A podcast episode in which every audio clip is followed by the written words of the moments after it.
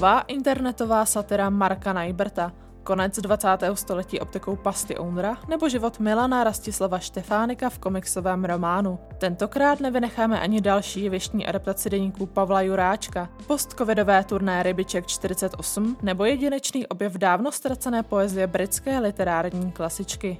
Kristýna Čtvrtlíková vás vítá u poslechu Kul týdne, přehledu kulturních událostí, které byste neměli minout.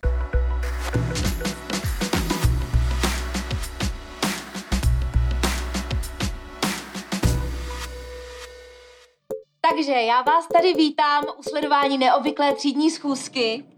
Zahájila bych ji tím, že si řekneme na začátek její program. Je úplně jednoduchý, nebojte se nějakých náročností, Jde o to, že budeme sledovat seriál. Pravidelné školní setkávání rodičů a učitelů doznalo během pandemie docela jiných obrysů. Typickou lockdownovou situaci, kdy se prospěch a chování žáků řešili výhradně přes obrazovky počítače, předkládá ve svém nejnovějším seriálu Třídní schůzka pětinásobný držitel Českého lva Marek Najbrt. Tvůrce válečného dramatu Protektor, politické satiry Kancelář Blaník i detektivky Svět pod hlavou natočil čistě fiktivní komedii o rozsahu 10 minutových epizod, jejíž obsah tvoří dialogy v divadelním duchu. Ten základní nápad přinesl mezi nás eh, Marek Daniel, herec, náš kamarád a spoluautor, který zažil eh, nějaký schůzky online a přišlo mu, že by to byl dobrý materiál pro to, abychom z toho udělali komedii. Samozřejmě ty samotné reální schůzky nejsou zdaleka tak vyhrocený jako to, co my předvádíme v tom seriálu. Eh, my jsme se rozhodli pro určitou stylizaci a pro určitou nadsázku, takže to nemůžeme brát jako obraz toho, co ten Marek skutečně zažil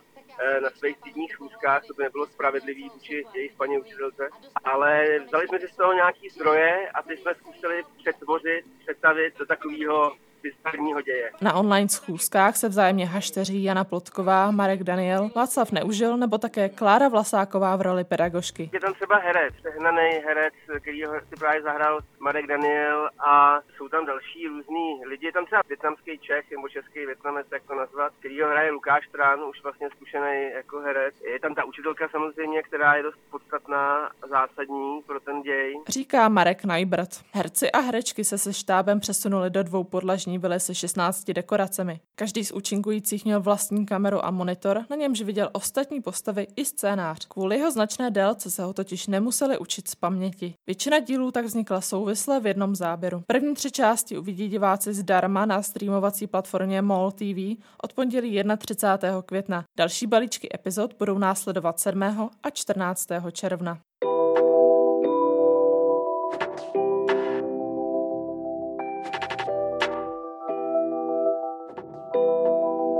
Květnu 2015 se publikum rozloučilo s divadelní adaptací rozsáhlých deníků představitele československé nové vlny Pavla Juráčka, kterou uváděl soubor Tygr v tísni. Po šesti letech od Derniéry míří do pražské vily Štvanice volné pokračování vycházející z režisérových zápisků z posledních 15 let jeho života. Deník 1974 až 1989 mapuje filmařův osud od vyhazovu z barandovských studií po srpnové okupaci přes podepsání charty 77 po emigraci do Mnichova. Kníže dotlačila komunistická garnitura. V kapitalistickém systému západního Německa se však nedokázal zorientovat a prosadit a tak se v roce 1983 vrátil zpět do Československa, kde dožil jako zneuznaný autor bez možnosti tvořit a pracovat.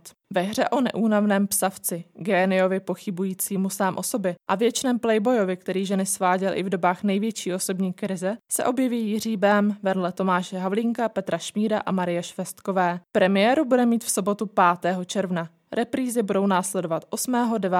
a 13. června. Knižní předlohu vydá letos v září nakladatelství Torst.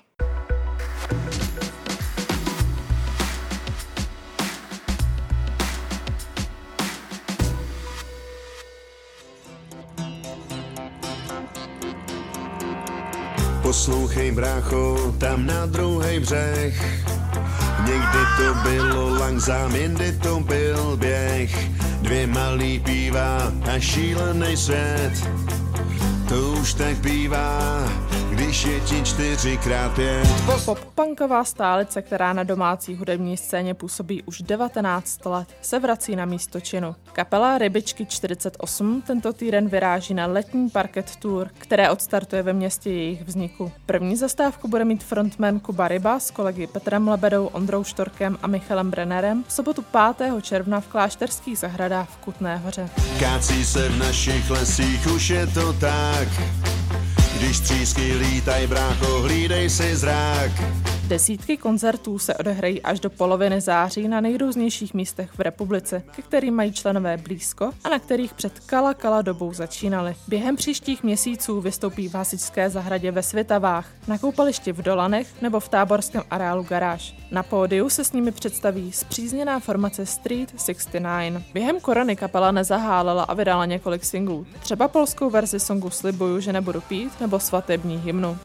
My jsme během vlastně karantény vydali ještě k tomu single s Markem Straceným Goodbye, k tomu písničku jako punkrokovější, která se jmenuje My, zaznějí zásadní písničky plus všechny nový. Za těch 20 let už víte, co ty lidi z těch songů mají asi nejradši, tak ty tam zahrajeme, plus samozřejmě ty nový, aby jsme zjistili, jestli na lidi fungují naživo. Speciálně muzikanti vystoupí 6. července na takzvané milionové svatbě. V březnu totiž vyhlásili soutěž pro svoje fanoušky, kteří tak získali exkluzivní vystoupení na oslavě svého sňatku. Jak jsme v tom věku, kdy je nám prostě kolem mezi 30 a 40, tak samozřejmě mraky našich fanoušků, kteří jsou většinou o něco starší, stejně starý nebo mladší než my, tak se teď hodně často berou. No a nám poslední 3, 4, možná 5 let chodí opravdu třeba jako 150, 200 pozvánek na to, aby jsme přijeli zahrát někam na svatbu. A my jsme žádnou z takových pozvánek nikdy nevzali z jednoho prostého důvodu, protože všechny vzít nemůžeme, to bychom jezdili jenom po svatbách. A zase se nám nechce vzít jednu, aby pak ostatní nepiskovali, proč jste přijeli zrovna tam. Tak jsme to vymysleli tím způsobem, že uděláme vlastně písničku, aby si ty lidi na svatbě mohli pouštět, protože svatebních písniček tady je po skrovnu,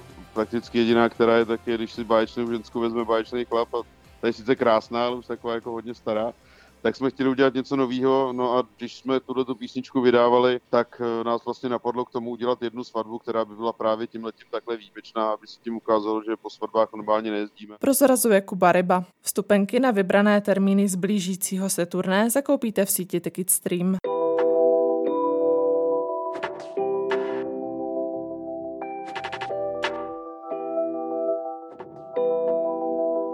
Do zlatých devadesátek a přelomu milénia se v připravované solové výstavě vrátí přední domácí výtvarník Pasta Owner. Přehlídka 20th Century Cabinet nabídne kolekci šesti desítek z Brusonových děl, na kterých pracoval v uplynulých dvou letech pěti místnostech novorenesanční vily Pelé v Pražské Bubenči ukáže rozmanité výtvarné techniky. Chybět nebudou velkolepé olejomalby kombinující realistickou figuru s pro umělce příznačnou pop-artovou estetikou, obrazy na stříbrném plátně z motivy z hollywoodských filmů Snídaně u Tiffanyho nebo Volný pád, nebo jiné dříve nevyzkoušené techniky. Jedna kombinace akrylu a olejového pastelu v takový trošku uvolněnější, svěžejší kresbě a pak to budou vlastně takový nástědný letený uh, reliefy, který sice diváci už ode mě mohli v minulosti vidět, ale tady je poprvé představím v takový nejširší podobě s novýma, velmi sofistikovanýma povrchovými úpravami. U těch olejových pastelů se budou hodně objevovat témata spojená vlastně uh, s konzumní společností a uh, tím přechodem k tomu tržnímu kapitalismu. To tam bude hodně akcentovaný a u těch nástěnných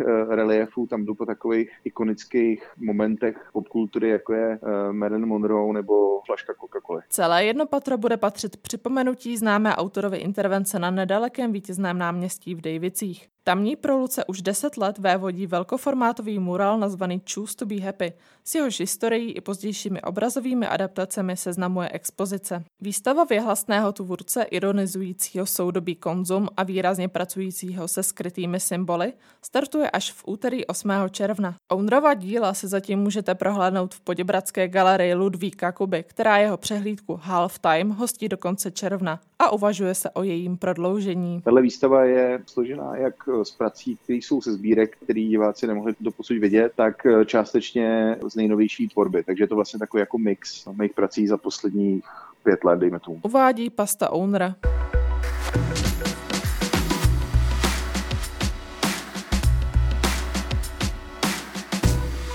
Šesté ze 12 dětí chudého faráře. Vůdčí osobnost československých legií za první světové války, jeden ze zakladatelů naší republiky, astronom, cestovatel, pilot, vojenský meteorolog a v neposlední řadě ministr vojenství za vlády Karla Kramáře. Největší Slovák Milan Rastislav Štefánek, jenž roku 1919 zahynul za nevyjasněných okolností při letecké nehodě v pouhých 38 letech, byl mužem mnoha tváří. Autorská trojice Václav Šlajch, Gabriela Kyselová a Michal Baláš mu zasvětila 200-stránkový komiksový román, který v úterý 1. června vydá nakladatelství Labyrint. Pár let po politikově předčasné smrti začne sochař Bohumil Kavka pátrat potom, kým tento nepochopený muž ve skutečnosti byl. Setkává se se Štefánikovými příbuznými kamarády nebo partnerkami a zjišťuje, jak rozličný obraz o něm předkládají. Podle editora komiksu z nakladatelství Labyrint Ondřeje Kavalíra se Štefánika snažili především ukázat jako člověka. Vedle toho Štefánika právě obdivuhodného, velmi úspěšného, velmi vlastně renesančního. Ukazujeme i tu stěnou stránku, to znamená Štefánek,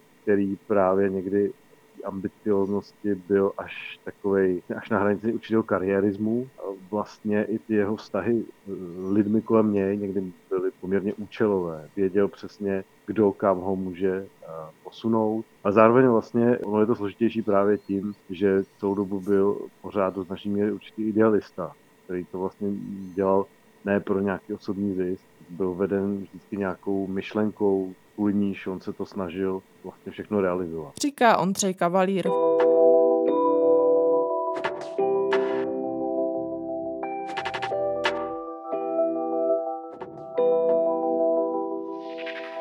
Na závěr pro vás máme zajímavost. Londýnská aukční síň Sotheby's chystá na tento rok nebývalou sérii tří dražeb. Do prodeje půjde unikátní sbírka ručně psaných básní anglické spisovatelky Emily Bronte, která vedle poezie za svůj život napsala jediný román, slavné dílo Na větrné hůrce. Přes 500 vzácných veršů se více než 100 let pokládalo za ztracené. Sbírka původně patřila bratrům Lovovým, kteří se hluboce zajímali o literaturu. Po jejich smrti ale kolekce zmizela neznámo kam a objevena byla až letos. Podle síně by mohla částka za její vydražení atakovat 800 tisíc až milion 200 tisíc liber, přepočtu až 35 milionů korun.